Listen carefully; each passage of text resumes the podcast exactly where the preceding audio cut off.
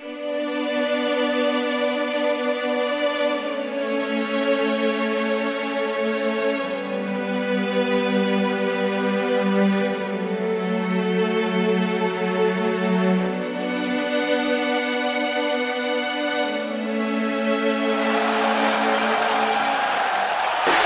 鋭い表情でステージへと姿を現しました。フランスの新体操界のエース。エイチーヌ塩沢亜美18歳。金メダル確実と言われる実力者。体全体からオーラのようなものさえ感じさせます。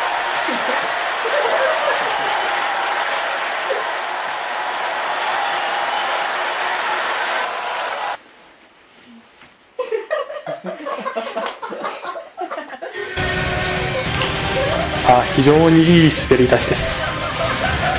手足の先まで集中力がみなぎっている感じですね。躍動感あふれる動き塩沢に。表現力では世界一と言われているだけに観客は食いつけだ。あこれは得意の塩沢にスペシャルですね。美しくあでやか大変スリルのあるスピンです。そしてここでフィニッシュだ。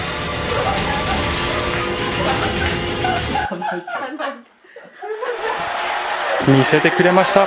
ノーミスの演技です。言葉にならないほどの圧倒的な貫禄。いやーこれだけ凝縮されたショートストーリーというのもなかなかお目にかかれるものではありません。まだその歓声に場内は沸き返っています。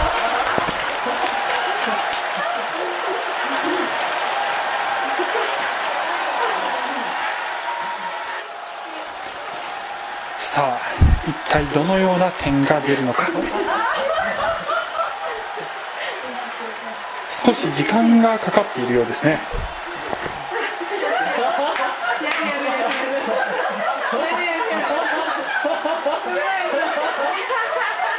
どうも様子が少しおかしいですね。で審査員たちが難しい顔で協議をしています。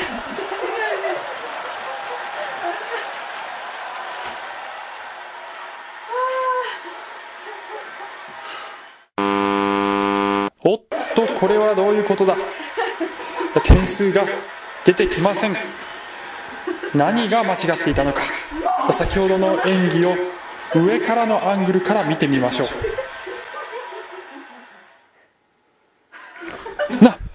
なんと塩沢には始終ステージの外で演技をしています。なんということだ。これでは減点どころか完全に失格です。しかしあまりの演技の素晴らしさに惹かれて今まで誰も気づきませんでした。前代未聞の事態です。私の演技は完璧でした。ステージの前なんか目に入らなかったんですよそんなもの関係ない情熱がほとばしってたでしょ？審査員の目がない。あなたあなたあなたあなたも目がないわねみんな。バカばっかり現実的な自慢を考え本当に？何なのかしらおっとなんと塩沢に全く的外れな主張を繰り広げています。しかも審査員に暴言を吐きました。これはいけませんね。レッドカードです。退場のサインです。なんと新体操にもレッドカードがあったとは誰が知っていたでしょうか。おそらく新体操の歴史の中で初めてのケースであろうと思われます。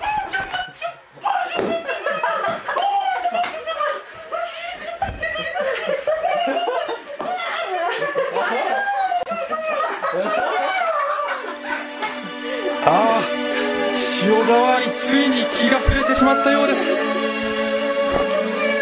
今ガードマンが HN 塩沢にを強制的に連れて行きます。ああ HN なぜ君はそこまで落ちてしまったのか。HN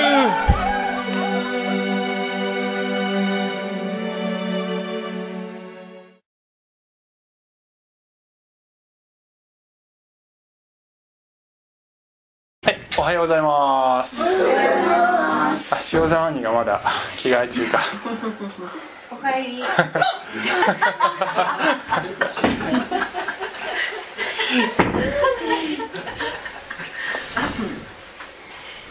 旧約聖書の創世記というところに出てくるアブラハムという人の人物をアブラハムという人の人生を、えー順々に追っていくというシリーズでアブラハム契約という話をずっと続けてきていて今回で15回目です。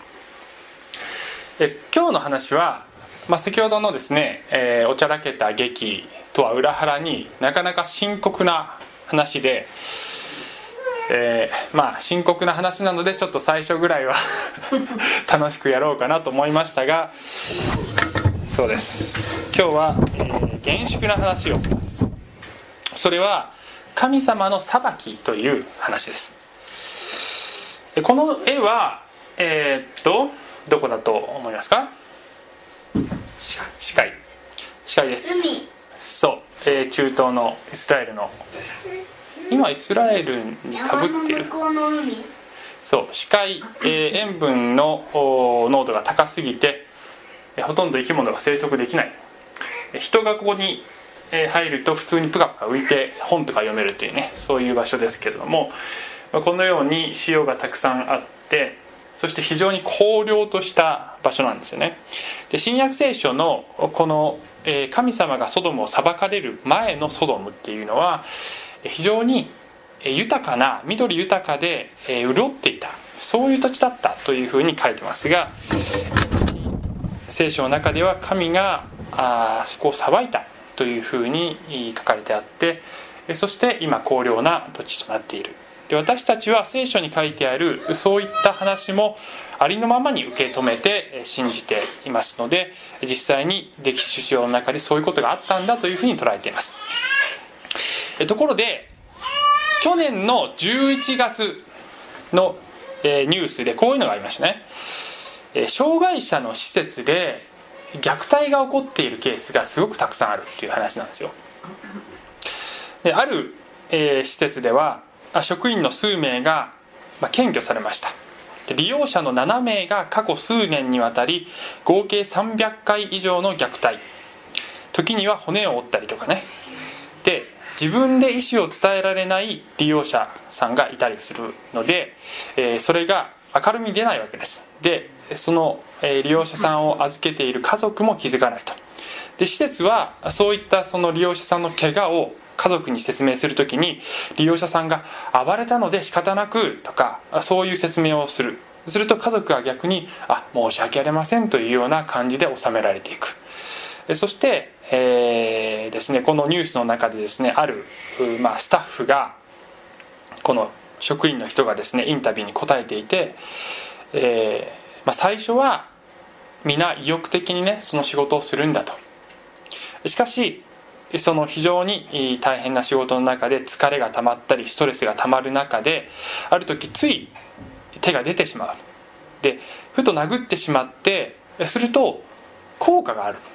利用者さんが言うことを聞いてくれる。すると最初は、えーそれだけだったんだけれどもだんだんとこの暴力というものがその施設を円滑に運営していくために一定の効果があるっていうふうに皆が考え出す。そしてこの人が言っていたのがですね、えー実際に喋っていたのがどこまでやっていいかというラインがその OK のラインを自分たちで作ってしまっていたんです。で非常にこの施設というのは閉鎖的な世界で、まあ、いわば密室なので自分たちでここまでやっていいっていうふうに考えて、えーやってしまっていた。それがどんどんエスカレートいってししてしまっていた。でこのですねその障害者の方に対する虐待っていうのは社会的な問題になっていて、えーいろいろな施設で行われているのではないか。だけど密室なので、まあ、見えない。で家族の中でもそういうことが行われているケースもたくさんあるということで実態がよくわからない世界だっていうふうに言ってました。自分たちがどこまでやっていいかというラインを決められてしまうっていうことがここで問題なわけですよ。で実は人類というのはこの地球というこの大きな密室の中で実は同じことをやってる、えー、聖書はこのラインっていうもの倫理基準っていうもの正義というものが絶対的なラインとして存在するそれを定めている方がいるんだよというふうに聖書は言ってるんですけどしかし私たち人間はその倫理基準道徳の基準というものを自分たちで引くことができるというふうに考えてしまう。特に現代は価値観の多様化の時代と言われて価値観の多様化ってなんかいい感じに聞こえますけれどもそれはすなわち何が正しくて何が悪いのかどこがラインなのかそれが誰にも分からなくなってしまってるっていうことなんですよね。正義とは何かというその定義がもうもはやなくなってしまっている。でそれぞれがそれぞれの正しいと思うことをやればいいというふうに考えている。つまり人間が自分でラインを引くようになってしまった。それが現代の風潮です。しかし聖書は人間を超えた方からラインが与えられているんだということをはっきりと主張しているわけです。さて今日の話のポイントは絶対的な意味での正義はある。先ほど言ったように相対的な倫理基準ではない。相対的な意味でのいろいろな文化とか時代とかによってコロコロ変わってしまうようなそういう正義ではない。私たちの手で作ったラインではなくて神が引いたラインというものがある。ということが一つ目のポイントでもう一つは、えー、聖書が発している裁きというものの現実があるんだよというその警告に耳を傾けませんかというそういう話をします。それが今日のポイントです。少し復習をしますがアブラハムという人物は今から4000年前に生きていた人物です。神様はこのアブラハムという人物を選んでこのアブラハムにですね土地を与えるよ。そしてあなたの子孫が星のように増え広がるよ。そしてあなたを祝福しあなたの子孫を通して全世界の民族が祝福されるよというそういう約束をします。これを聖書の中で、えー、アブラハム契まあアブラハム契約という名前にはなってませんが神がアブラハムと契約を結んだというふうに書いてあるわけですよね。そしてこれはですねえ、やがてアブラハムからイサクが生まれさらにヤコブが生まれそこからイスラエル民族が生まれそのイスラエル民族から世界の救い主となるイエス・キリストが生まれるんだ。そして世界中にその祝福がアブラハムの契約の先にある祝福が世界中に及ぶんだ。ということがこの4000年前のこのことに暗示されています。ということを今まで話してたんです。さてそんなアブラハムに、えーまあ、ある時ですねある時っていうのはすなわちアブラハムが99歳になった時ですけれども、まあ、その約束の子供がこれから与えられるよということを告げに2人の天使とそして神である方それはすなわち人間になる前のキリストということだということを前に説明したんですがこの3人の人が訪れるんですよね。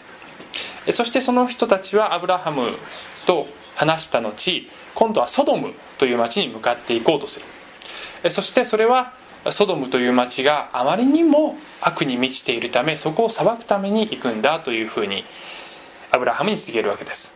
で先週の話はアブラハムがそのソドムのために鳥なしの祈りという、えつまり、えどうかあ憐れみをかけてください。しかも正しい人と悪い人が一緒に滅ぼされるようなことがないようにしてくださいというそういう願いを神様にする。ということを先週学んだわけです。でその後、えー、この、えー、2人の見つかいという人たちがソドムに着きましたというところから今日の話が始まるんですけどちょっと今日はですね、えー、若干長いので、え、私が読みながら解説をしながら進めます。じゃないとちょっと時間が足りなくなっちゃいますのでさてその2人の見つかりは夕暮れにソドムに着いたっていうところからこの19章が始まるんですよね。でロトは、えー、ロトっていうのはアブラハムの甥なんですけどソドムに住んでたんです。ロトはソドムの門のところに座っていた。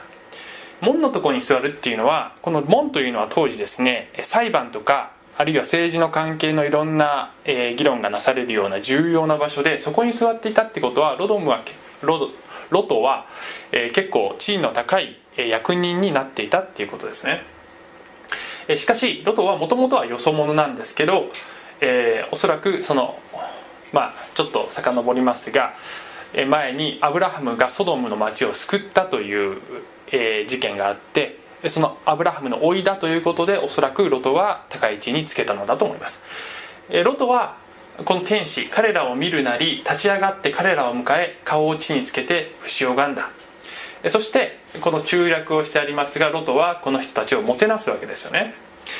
そして夜になりこの旅人たちが床につかないうち彼らが床につかないうちに町の者たちソドムの人々が若い者から年寄りまで全ての人が町の隅々から来てその家を取り囲んだってやってるんです。5節そしてロトに向かって叫んで言った。今夜お前のところにやってきた男たちはどこにいるのか。ここに連れ出せ。彼らをよく知りたいのだ。というふうに言うわけですね。でこれはですね、えー、彼らをよく知りたいんだというのは性的な暴行を加えるということを意味してます、えー、それはほぼ間違いありません、えー、でこれはですねここに集まってきた人たちは、えーまあ、ほとんどはまあ、女性もいたかもしれませんがあ男性が、まあ、来たわけですよね。つまりこのソドムの町では、えー、同性愛がもう蔓延していた。ということがわかるわけです。でこの同性愛の問題っていうのがありまして聖書は同性愛のその、えー、同性愛は罪であるというふうに言ってます、まあ、同性愛は罪というよりも同性愛から来るその欲望を実行することが罪と言った方がいいと思いますね。でこういうふうに言うとですね非常に私は実はこの19章はねなるべくできれば飛ばしたかったんですけど。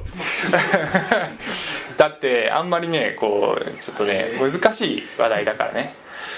しかし、まあ、ずっと飛ばさずに追っていったので、まあ、飛ばせなかったんですけどね。で同性愛が罪だっていうふうに言うと非常に物議を醸し出すんですよね。今の現代だと。それは、えー、同性愛者の人権だとかあそういったことが叫ばれる中で、えー、そんなこと言っちゃいけないというふうに、まあ、世間的には言う人が多くいるからです。でまあですね聖書ではこういったその同性愛のその性的な関係っていうのはそれは非常に不自然な神が作られた秩序に反していることだということで罪だというふうに言ってます、えー、じゃあその遺伝的に、えー、もう生まれた時からそういう性質を持って生まれた人はどうなるのかといったような議論がものすごく複雑にあってクリスチャンの中でもそれはいいんじゃないかとかいろんな議論があるんですよね。で私は今このお話の中でその議論に突っ込むつもりはありません。ありません。その話をしてると、えー、今日の話がそれで終わってしまうので逃げてるわけじゃないよ。あのそこは入りませんがただ言えるのはですねこの今日の箇所のこのケースはですねそういう複雑な話じゃないんですよね。もっと単純でそしてもっとグロテスクなものなんですよ。でこの人たちっていうのはこの快楽に対する過度な追求からその神の作られた自然の秩序に沿った健康な男女の性の営みじゃなくてそういったものでは飽きたることができない。でそれではもう物足りなくなってしまって不自然な形で性を歪めてしまった。で普通ではない刺激を求めて本来は美しいものである性というものを神様が与えてくださった良いものであるはずの性というものを非常にグロテスクな形に変えてしかも町中の人たちがそれにもう狂気じみた形で、えー、それを、えー、それにふけっていたというそういう状態があったわけです。でこの状態を神は決して良しとはされなかった。これは罪です。そしてこの人たちがですねロトのところに来てこの天使たちはおそらくまあとっても美男子だったんじゃないかと思いますがあいつら出せっていうわけですよね。6, 6節。ロトは戸口のところにいる彼らのところに出て後ろの戸を閉めた。そして言った。兄弟たちをどうか悪いことはしないでください。お願いですからお願いですから私にはまだ男を知らない2人の娘があります。娘たちを皆の前に連れてきますからあなた方の好きなようにしてください。ただあの人たちには何もしないでください。あの人たちは私の屋根の下に身を寄せたのですから。何言ってんだよロトっていう感じなんですけどこの旅人を守るために自分の娘たちを差し出しますっていうわけですよね。でこれは全くあの見当違いな対応ですね。もちろん旅人を守るあの守るっていうことはいいとしても、えー、娘たちを差し出す差し出すなんてことはこれは決して神様が喜ばれることではありませんがもう完全に混乱してるわけですね。しかもこの当時の女性の立場の低さというのがここでも現れています。非常にえ女性というものが蔑視されていた。えそういう時代であります。でロートもそういう、えー、考え方があったのかもしれません。さてしかし彼らは言ったこの町中の人たちね。引っ込んでいろ。そしてまた言ったこいつはよそ者として来たくせに裁きつかさのように振る舞っている。これはロトのことを言ってるんですよね。よそから来たくせに偉そうにってね。ささあお前をあいつらよりもひどい目に遭わせてやろう。彼らはロトの体を激しく押し付け戸を破ろうと近づいてきた。地位としては高い地位につけていたけども人々の心は全くつかめていなかったというのがこのロトの状況だったと思われます。10節するとあの人たちがっていうのはこれは天使たちのことですけど手を差し伸べてロトを自分たちのいる家の中に連れ込んで戸を閉めた。家の戸口にいた者たちは小さいものも大きいものも皆目つぶしを食らったので彼らは戸口を見つけるのに疲れ果てた、えー、この天使たちが助けたわけです。2人はロトに言った。他にあなたの身内の者がここにいますか？あなたの婿やあなたの息子娘あるいはこの町にいるあなたの身内の者を皆この場所から連れ出しなさい。私たちはこの場所を滅ぼそうとしているからです。彼らに対する叫びが主の前で大きくなったので主はこの町を滅ぼすために私たちを使わされたのです。そこでロトは出て行き娘たちをめとった婿たちに告げて言った。立ってこの場所から出て行きなさい。主がこの町を滅ぼそうとしておられるから。しかし彼の婿たちにはそれは冗談のように思われた。夜が明ける頃見つかいたちはロトを促して言った。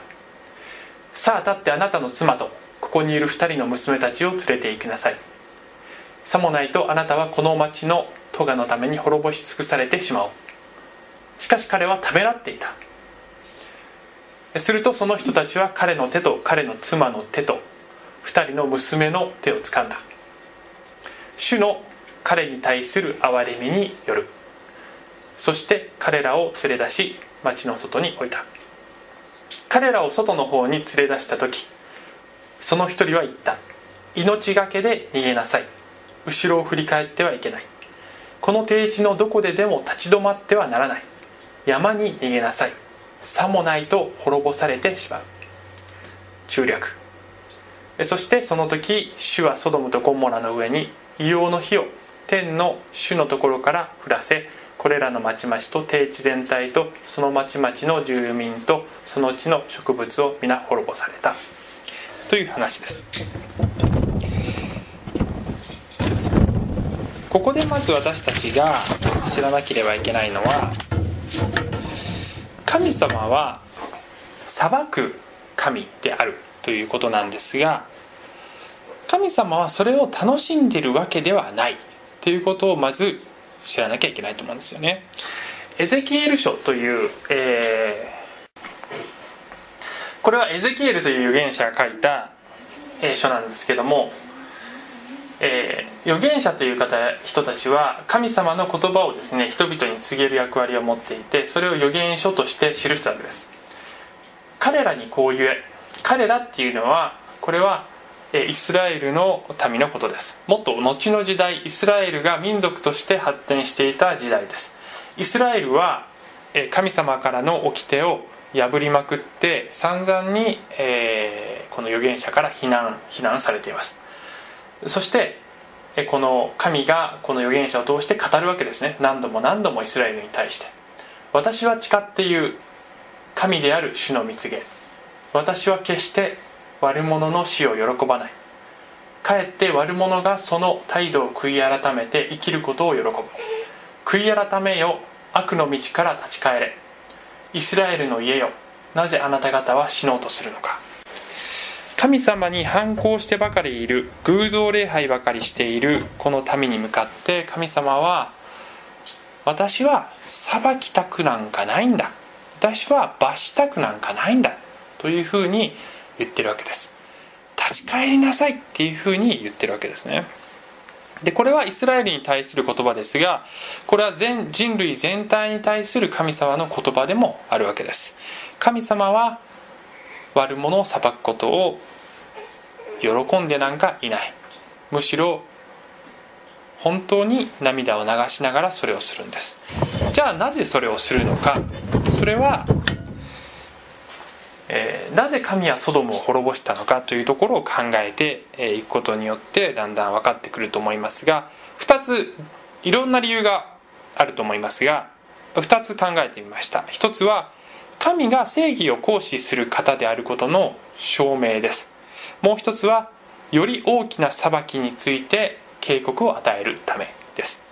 1つ目は神が正義を行使する方であることの証明として例えばこのイザヤ書というまた別の預言書にはこのように書いてます。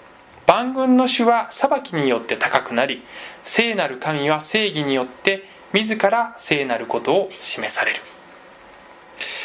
神は裁く神なんだと。もしこのよこの世界でも裁判の席で裁判官が本当に悪い人に有罪の判決をしなかったらそれは裁判官として失格です。有罪の人には有罪と言わなければならない。罪は裁かなければならない。もし罪も悪も裁かないとすればそれは正義とは言えないわけです。で神は愛なる神だけれども同時に正義なる神であるというふうに聖書では言ってるわけですね。さっきの面白おかしいエスキットには実はこの厳粛な意味が込められてるわけですよ。冒頭でも言いましたけど私たちのこの人生この世界には神が定めたこのラインというものがあるんです。で私たちは神様によって作られいろんな生き方ができいろんな自己表現ができいろんなその、えー、楽しみを神様から与えられている。つまりどのように自分を表現しても自由なんですよ。しかし神様が定めたこの倫理基準っていうものがちゃんとあってその中で私たちは生きるように求められているんです。でそれは十分に広い世界なんです。しかしもし私たちがそこからはみ出してしまったとするとそれは罪になります。でですね新体操でもこのラインからはみ出したからって別にすぐに失格になるわけではない。単なる減点の対象になるわけです。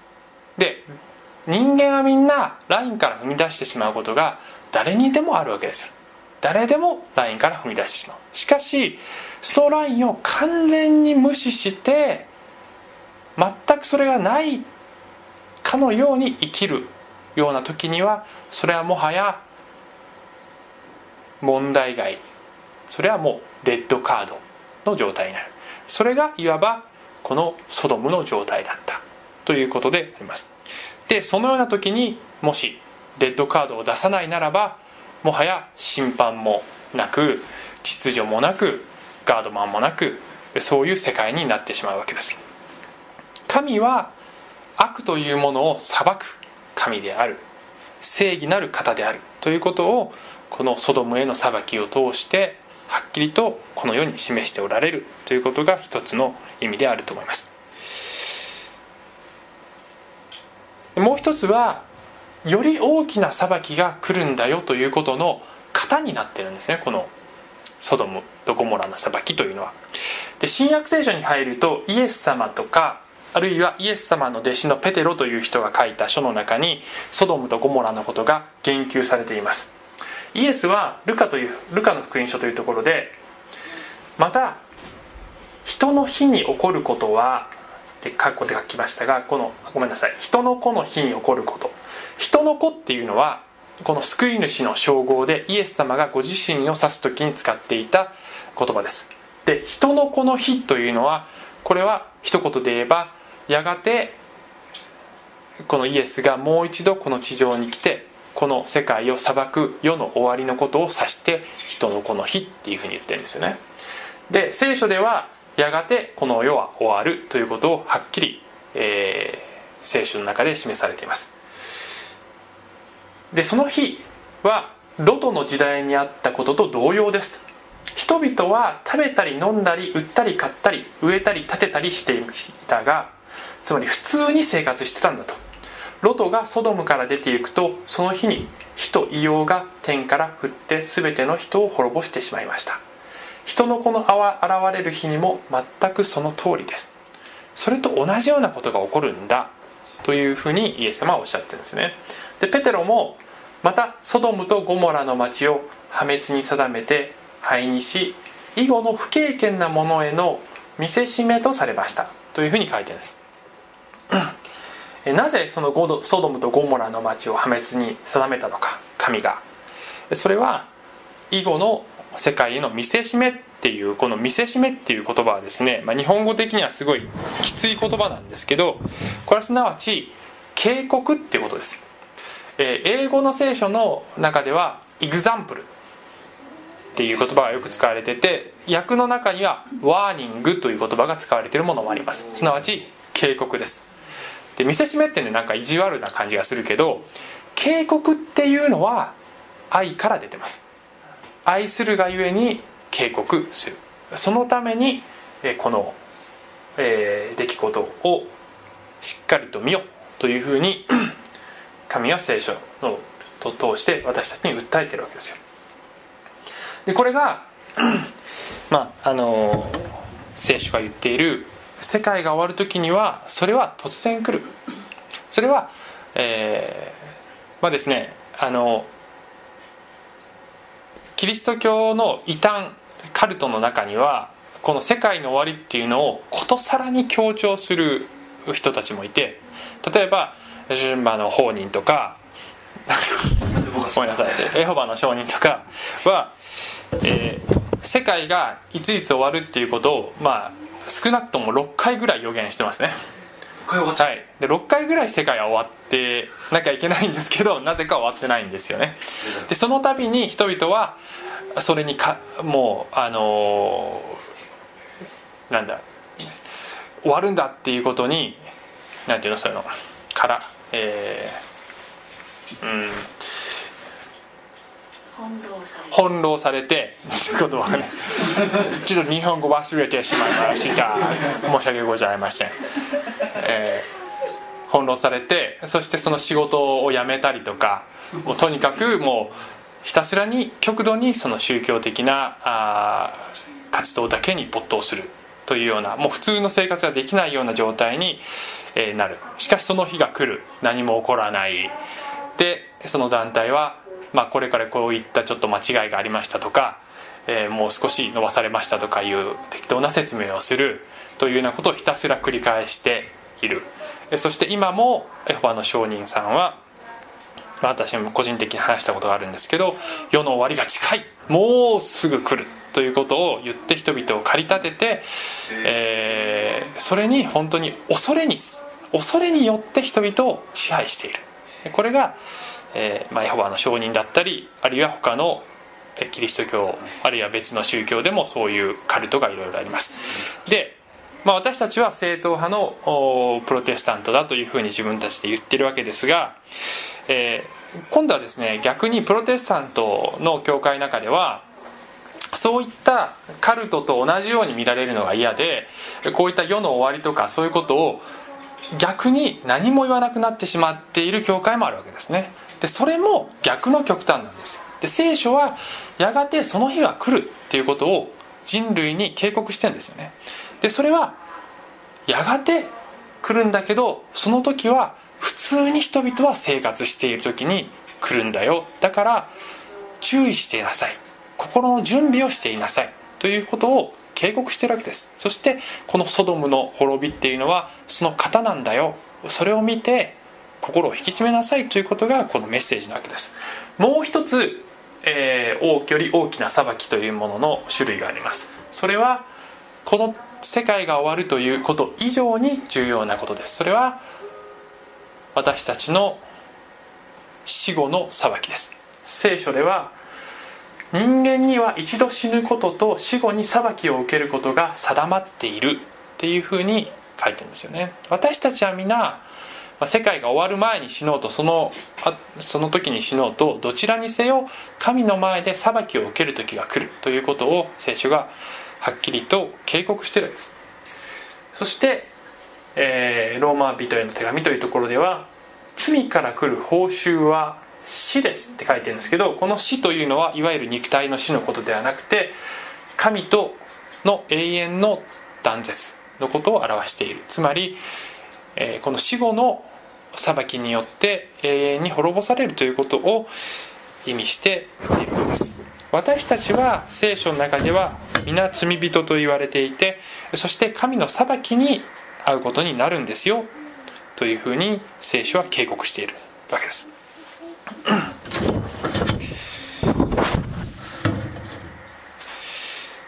でこういうふうにですね聖書のこのソドムに神の裁きが下ったとかあるいは世界が終わるとかあるいは死後に神が人を裁くといった話をした時に世界の世の中のつまり私たち人間の極めて一般的な反応は先ほどのこのソドムの滅びの時に出てきたある人たちの反応と同じです。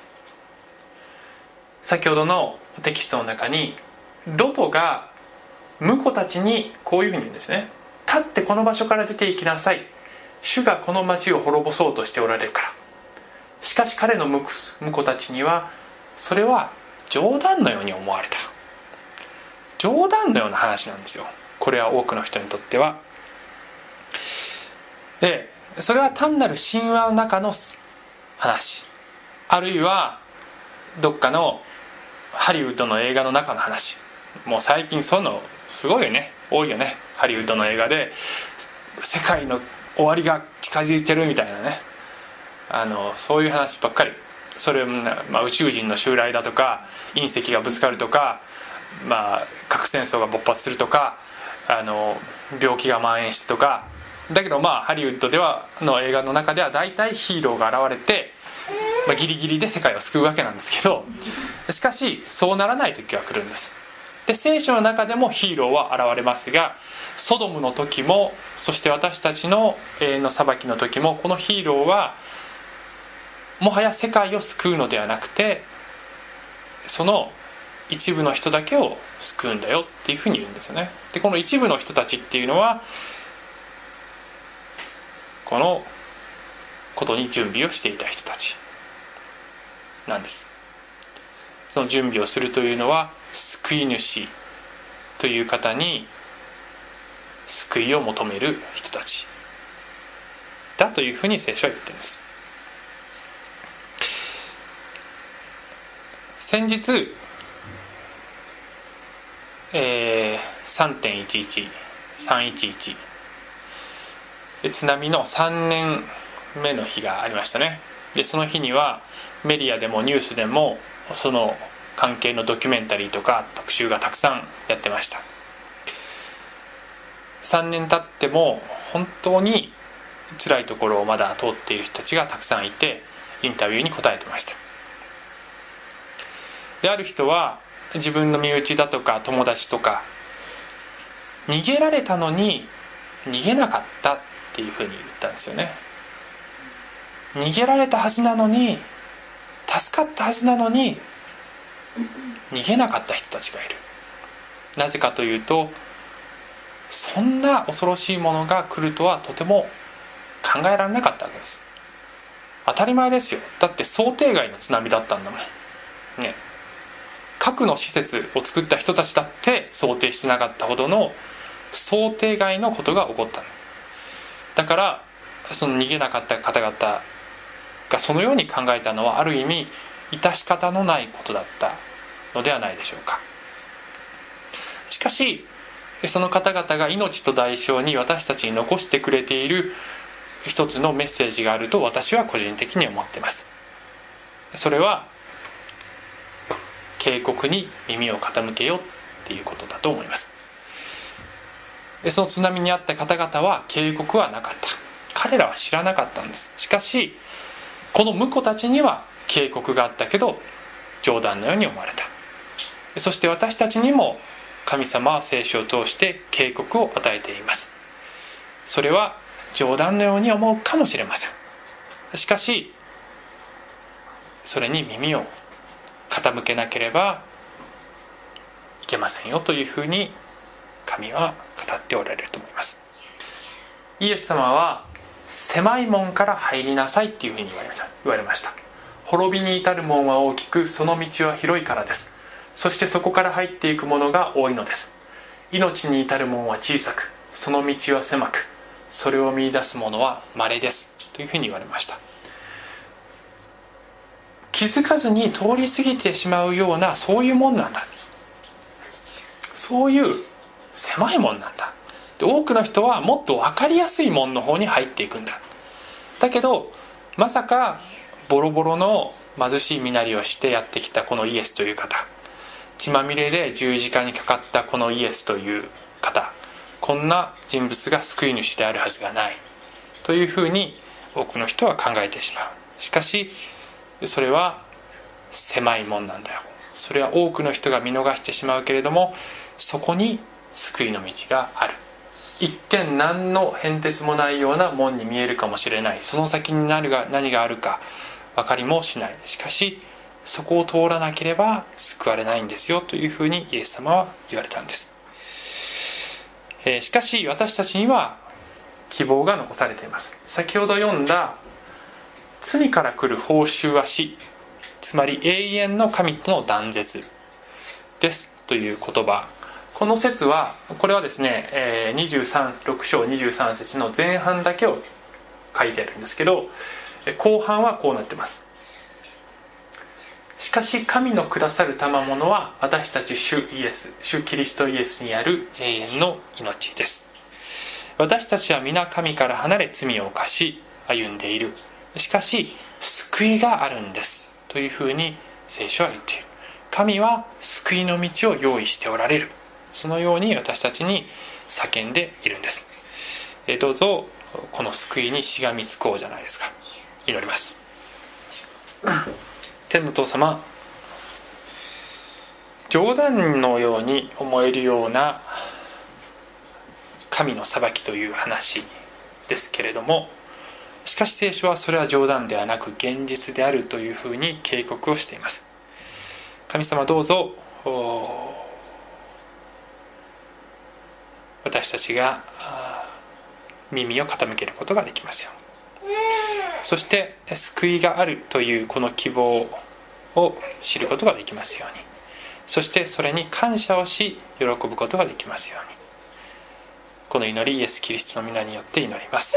アーメン。